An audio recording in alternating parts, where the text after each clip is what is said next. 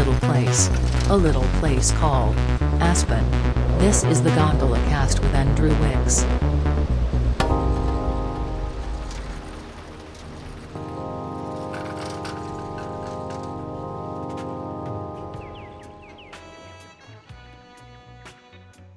what is the preface of the podcast? Today's podcast. The purpose of the podcast is it's February 16th. It's Mardi Gras. Mardi Gras. It's this man's birthday. Is. I'm in the, the gondola first Snowmass gondola cast with Mr. Othello. Are you a one namer like Oprah and Tori? Do you even have a last name? Well, you know, I started I started my life with one name, and I brought it here. That whole one name craze. Tori got that from me, by the way. um, I used to tell people I was like Prince.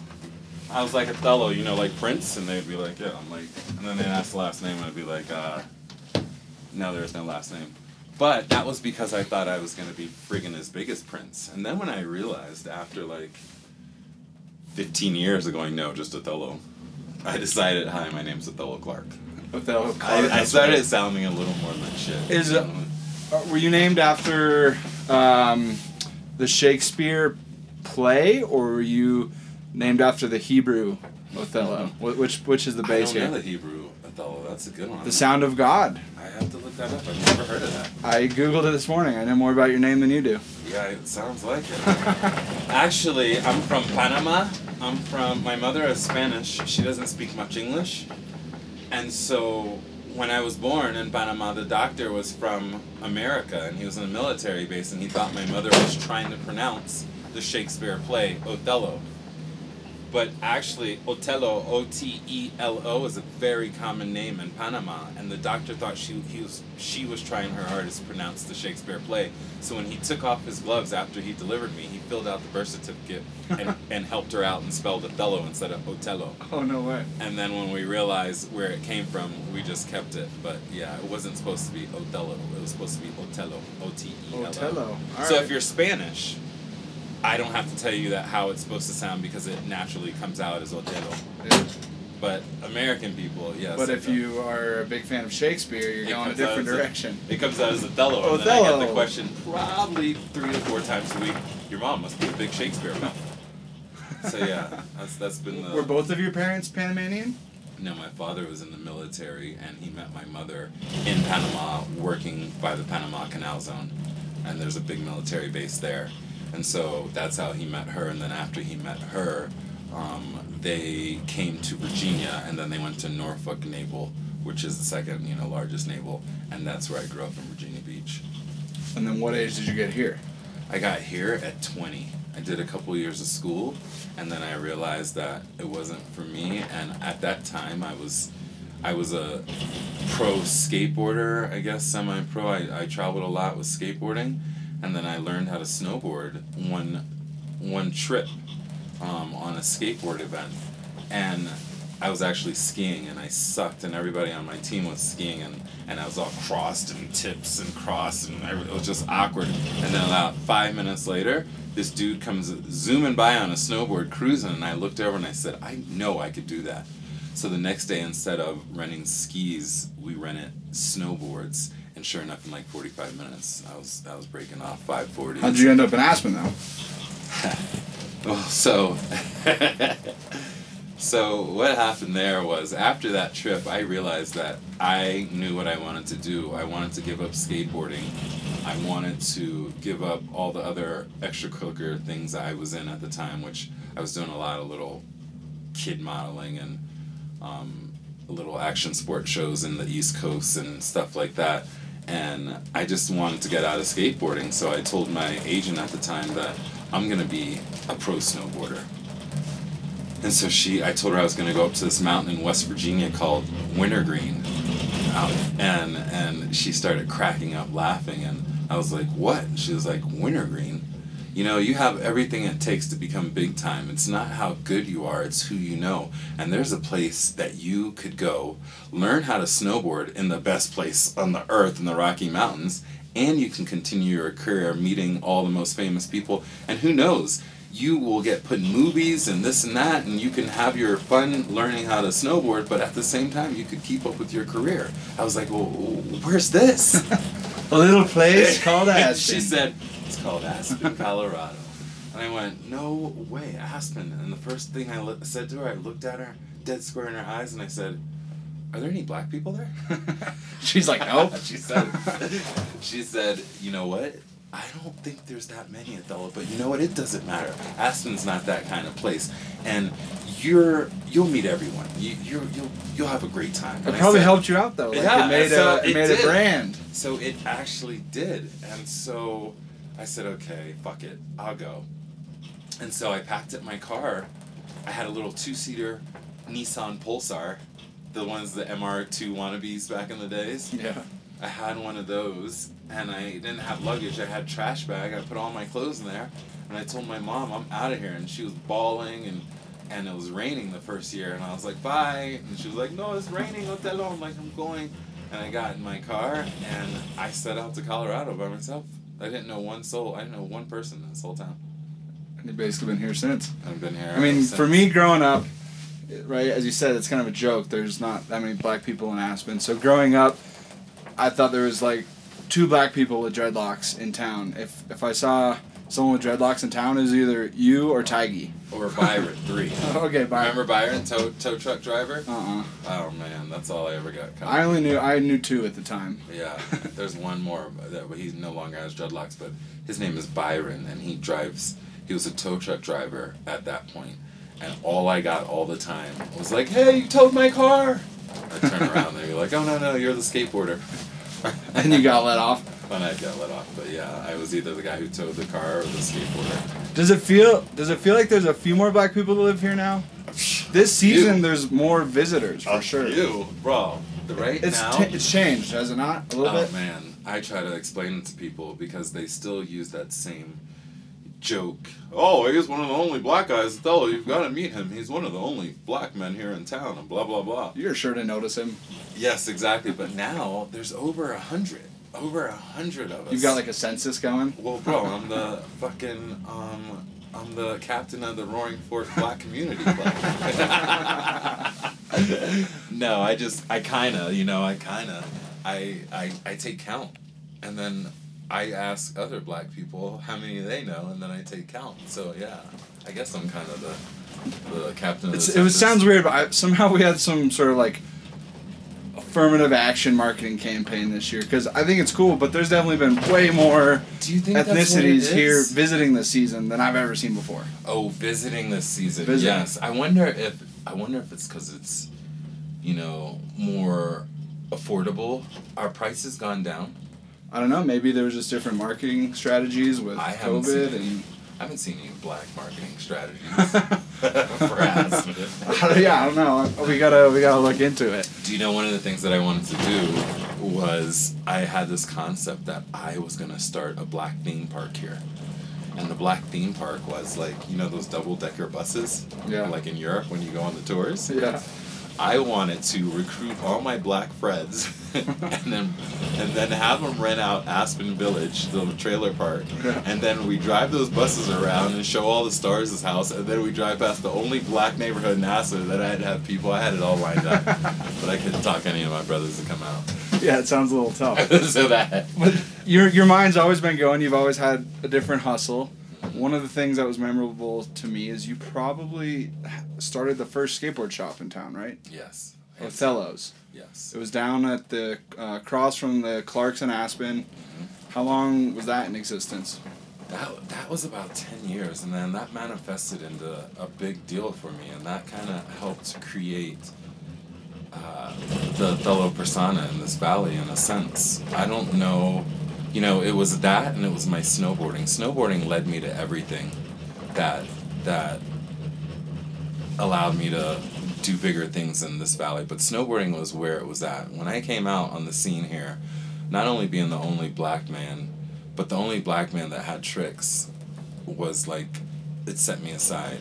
It set me apart. And and I had more sponsors at the height of my career. I had more sponsors and more offers than snowboarders that straight murdered me.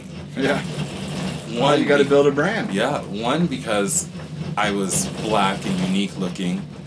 Two because I had tricks, And three is because I was a nice dude. I, I'm not that. There's a lot of snowboarders and skiers who know that they're the shit, and they act like that. Yeah.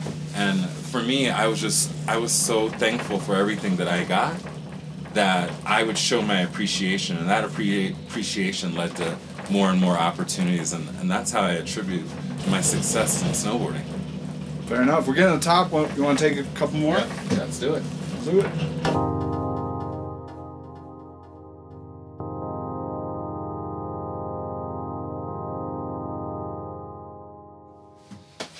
Back on the Snowmass Gondola with Otello. Yo, yo.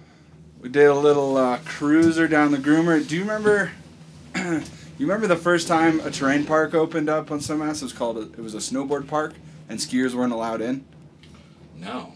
No, I, think it was over there on on No Name.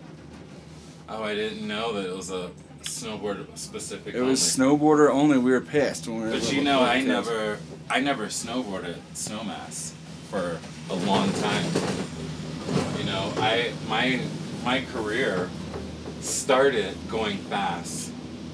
Um, everybody's careers have levels, I guess. I, I guess you can say. My career started going fast, and then I went to boardercross, and then from boardercross, I went to uh, the park slope style. And so for about seven years straight, I never even took a run. I just went straight to Buttermilk Park, and from top to bottom, all through the park the whole time. Not one time for seven years did I take a run outside of the park. So that was my my time. I never came to Snowmass.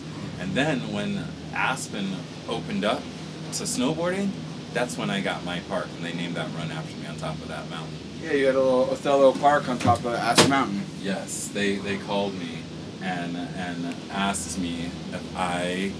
uh, That story is a whole nother crazy story. But when I got that run, I'll tell you a quick a quick little bit of it. I lived in Maui half of the season. After snowboarding, I would go to Maui to heal up and and uh, just lay on the beach and soak up all that good stuff. So I was on the beach about to surf one day, and I get a call, and the president of SkiCo at the time was Pat O'Donnell, and he's like, "Hello," it's like, "It's like, are you having a seat?" I'm like, "Well, no, I'm actually about to go surf." He's like, "Why don't you have a seat? I have something to tell you." It's like, "Okay," and I put my surfboard in the sand, and I sat down, and he was like, "We'd like to reward you for what an outstanding figure you are for the Aspen community." I'm like, "All right." Cool, and I get that kind of shit all the time. And I was thinking he's gonna get me like dinner for two at Little Nell or something. You know what I mean? I'm like, yeah. He's like, I was like, and he goes, we'd like to name a run after you. And I said, what? He's like, yeah, we'd like to name a run after you on the top of Aspen Mountain. And I said, no way. And he goes, what do you think? I was like, I think that's amazing. And I was always taught to shoot for the moon. And if you don't make the moon, you land in the stars. So immediately, without hesitation, I went, so if it's my run and it's my name on it, can I do whatever I want? And he said, well, sure. What do you have in mind?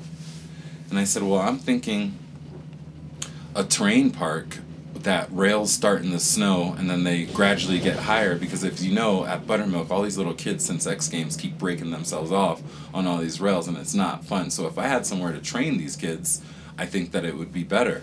He's like, that sounds great. I'm like, okay. Well, so then I would like inverted jumps. So I could teach ch- kids to do backflips and front flips. And he was like, okay, that sounds great. I was like, okay, well then I need a hut with couches and flat screens and PlayStation in there. And we can have a warming hut so we can talk about all our exercises. He's like, I like that. And I was like, okay, last, I'm gonna need a DJ to spin music and I'm gonna need speakers all throughout my run. So while we train, we have a DJ spinning music. He's like, now you're talking. and that's where Nakaji came in. I hung up the phone, called Nakaji, he was my DJ, and I I sat on the beach and I stared around at the ocean going, no way. I went surfing that day. Two days later, I packed my stuff up and I flew back to Aspen and my park began. That's sick. Yeah, it's crazy. No way. You, you've done a, you've done a lot of things. I think it would be easier on the list to count stuff around here that you maybe haven't participated or ha- had a hand in. but one thing that That's a good way to look at it. I've never heard that. one thing that's striking is you ended up on the Bold and the Beautiful mm-hmm. soap opera. Mm-hmm. How in the hell did that happen? You, Well- you're bold and you're beautiful, but I, I don't know. I think you got to check a few more boxes to get on TV. You know, it's a crazy thing. I, I again, I just been blessed. I truly have, and I attribute that to being a good person. Again, like I told you on the first segment, that I, I, I feel like I reached the level of success that I was able to reach through being a kind, polite, and fun person. So that led from the snow park that I just told you about. X Games called me, um, which you know. Yeah, you did a bunch of hosting for X Games. Yeah, I hosted X Games for eight, eight years. They called me from there and like, we'd love a local talent to host X Games to get the crowd hyped. And so I said, of course. And sure enough, I advanced in that to where I was traveling the country with ESPN and hosting both winter and summer X Games for eight and a half years. I actually brought on Nakajit, and mm-hmm. now he's the resident DJ there. But Yeah. I brought him on there with me to travel. And so that was amazing, and that was really doing good stuff. And then I get this call from a soap opera, and they, which was the craziest thing because at that time in my life I had needed it. I was going through some baby mama drama stuff, and I had needed something just aimless, wandering aimlessly around town, like, what am I going to do next? I got to deal with this drama. And I get a phone call, and it was a producer from CBS, and I'm like, hi, Othello, we, uh, we, we're coming to Aspen, we're going to shoot a soap opera show, and when you shoot soap operas, you have to make them as real as possible. And the only way we can make this show as real as possible in Aspen is if you're in it. And I went, no way. Well, that's that, that's a flattering thank you. They're like, well, we wrote a part in. Would you like to be in it? And I said, of course. What was that show called? Bold and beautiful. Oh, okay. And so and so I said, okay, of course. So they came and I got my scripts and I I read it and then we filmed and I did okay, I guess, because after it aired two weeks later, I got another phone call. They're like, oh my gosh, we got so many emails. Um, would you like to do it again? And I said, of course. And so then they flew me out to LA. And then after I filmed that, and two weeks after that aired, I got another phone call. Oh my gosh, we got more. Would you like to come? I was like, of course. Now that was my third one.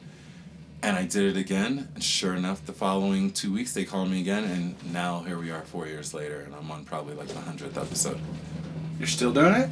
Here and there. Oh, Yeah, really? I get calls. I make cameos. I, I think it's because So they didn't kill off your character. Exactly, and plus I'm SAG, and to redo me all again SAG would take a lot. So they Yeah. probably have to give me an hour or two to like qualify for, do you know, the hours you have to have to be a SAG Yeah, or to get whatever. Exactly. So that's probably why. So I'm not killed off, and I continue to come back. Stop calling me people. I don't want to work unless it's a soap opera. and that's how that happened, man. All right, so that was through the X Games connection. That's pretty. That cool. was through X Games, and I got opportunity to play Othello. I play myself on the show, Othello, Yeah. snowboarder from Aspen. So it's really weird. I'm the only character that's ever played himself on a soap opera. So when you come back on, like, what is the, what does that look like? You just Well, what it looks like, I'm you a have like an ongoing drama with one a woman or something. No, so so they say a lot of snowboarders when they're done snowboarding, they move to DJing. They become these fancy DJs. Yeah, of so course. I'm a DJ. Oh, nice. Snowboarder DJ. and the and the main family on the Bold and Beautiful is called they're called the Forresters and they have this fashion empire or whatever and I am the close friend of the son of the head of the Forresters so you know he was fathered into this big corporation because he's the son and he's still this cool young hip dude and so my part got brought in as a friend of this cool hip dude from Aspen that he met on his ski trips, and that's how I was introduced into Oh, the show. Crazy. Man, this gondola is way too short. See why I'm doing them on Ajax? Mm. well, we're letting Othello get a little bit of blessing. I think since it's so short, we'll have to wrap up with one more quick one and then take a pow turn. And you got to get home to your son. He's a cute little 11 year old Dante. Was pissed that his dad was going to do a podcast today because he wanted to celebrate the birthday. So, shout outs to Dante. And uh, I think another shout out to Tyler Lindsay and SkiCo for hooking it up for today. Uh, we're already at the top. Let's go.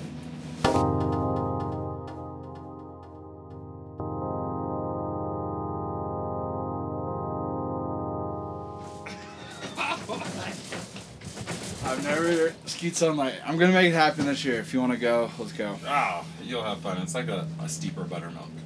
But the trees, I never do the grooms. There's only trees. We're on uh, lap three. How to get a third one in at least because this gondola is too quick. It is. It's my fault. I'm sorry I didn't realize what you were saying when quick gondolas, but yeah, it's quick. Either that or our stories are too long. That could be. a little bit of powder today. Those trees were fun, and then Othello taking uh, t- putting it down in what I call the motocross course under the elk camp lift. Gets a little rowdy in there, huh? Yeah, that's that's where you take it up. I like to get my speed there and then make one or two big turns for the whole run, but I don't like making too many turns. Turns aren't my thing, you know. Yeah, screw turns. so you you walk to the hill today here in Snowmass. How long you have you lived in Snowmass? Well, I lived in Aspen for like 18 years. 18 years, 20, yeah, 18 years, and then I was just over Aspen because it's so small, and, and, and I just wanted to spread my wings. I wanted to actually leave the state, but I, my son, I would never leave my son, he's my world. So I figured, how can I make this different? How can I start again? How can I regroup? And so I decided I would move to Snowmass, and I've been in Snowmass for seven years now, and it's been the best move I've ever made. It's like it's like a life, a real life here, versus 14 minutes away, of a, a fantasy world in Aspen. But I'm not complaining. I love the fantasy world in Aspen for 18 years. So. Yeah, for sure. And uh, Dante said he'd been skiing. He's 11 years old, been skiing, but just started snowboarding to, to join Pop on the board. exactly. And he's already keeping up with you after five days. Exactly. You know, I was telling you he learned to ski as all kids do here. He learned to snowboard because I don't know how to ski. I actually never skied. Never. I've never skied, so I didn't know how to ski, and I couldn't teach him how to s- ski if I didn't know how to do it. So I, I taught him how to snowboard as soon as he started walking. And so he would snowboard every day with me. You know, I'd run 100 yards and catch him because he'd start going too fast, whatever, whatever. But in daycare, when we put him in there, you have to be six to snowboard, and he wasn't six at the time. So if he wanted to go with this class, he had to ski. And so that's how he started skiing, and then he never looked back. And this year, my sponsors all sent him out snowboard gear. And he just looked at me and said, I guess I'm going to make the switch, Dad. And I said, You sure are. And now he's a snowboarder. It happened overnight. So big kudos to Arbor, setting up Dante with a little bit of a little bit of set. Yeah. We've been talking about your multitude of different positions and hustles around here, and I don't even think we've touched on five percent of them. But uh, the thing you're doing now, as you're as you're settling in as as a dad and taking care of your little one, is trying to get in on this uh, real estate game here. Got your real estate license, did the hard work of the all the studying and so forth, and got that about a month ago, and now you are uh, just in it and sort of realizing what a competitive monster it is out here, huh? Yeah, you know, it is. As I was saying, the the thing about real estate in this valley um, is there's only a certain amount of inventory, and so everybody knows about that inventory. And I didn't know anything about real estate. Everybody's been trying to get me into it for years and years, and all I knew is that the commission was really great, and you get paid after you just sell a big house. And I know I could do that because I can sell stuff, I guess. I don't know. I've sold myself my whole life. and so now I'm in it, and what I found out is there's only, say, for instance, 100 houses for sale in this whole valley. There's 600 real estate agents. So you do the math. All 600 of these real estate agents are all trying to sell these 100 homes. And I didn't know that that's how it all went down. But hey, you know, I'm not complaining. I'm just gonna have to get ahead of the curve. So And- with with that being said, I mean, how kind of how do you anticipate separating yourself from the pack? well, I'm black. and it's 2021. you actually we'll we'll set a quota, right? Like at least 10% of real estate transactions have to go through A black man. a black man, and uh, black on black real estate agents. and so we'll, we'll set you up with a billion dollars in sales right there. Well, you know, here's the thing. Here's the thing, and I, I don't. I hope I'm not jinxing myself, but the reason why I think that I might be able to advance in this industry is because realtors have to first make a name for themselves, and then everybody has to figure out who they are and learn about them, and then want to decide on whether or not they want to use them as their broker. I skip that step because I've been here for so long and I know everyone that that gives me a quicker advantage to the people who are trying to make a name for themselves. My name has already been made. So you're gonna leverage your network. Exactly. And that's how I think that it's to work for me, but it's only a month in, so we'll see. I still haven't left the the action sport adventure world. I still want to snowboard and skateboard and go home and watch snowboard and skateboard videos. I'm not fully submerged in the real estate APR, balloon interest rates, and all that yet. But you're interested. In, I'm interested and in you're you're putting your toes in. I am. You're figuring it out.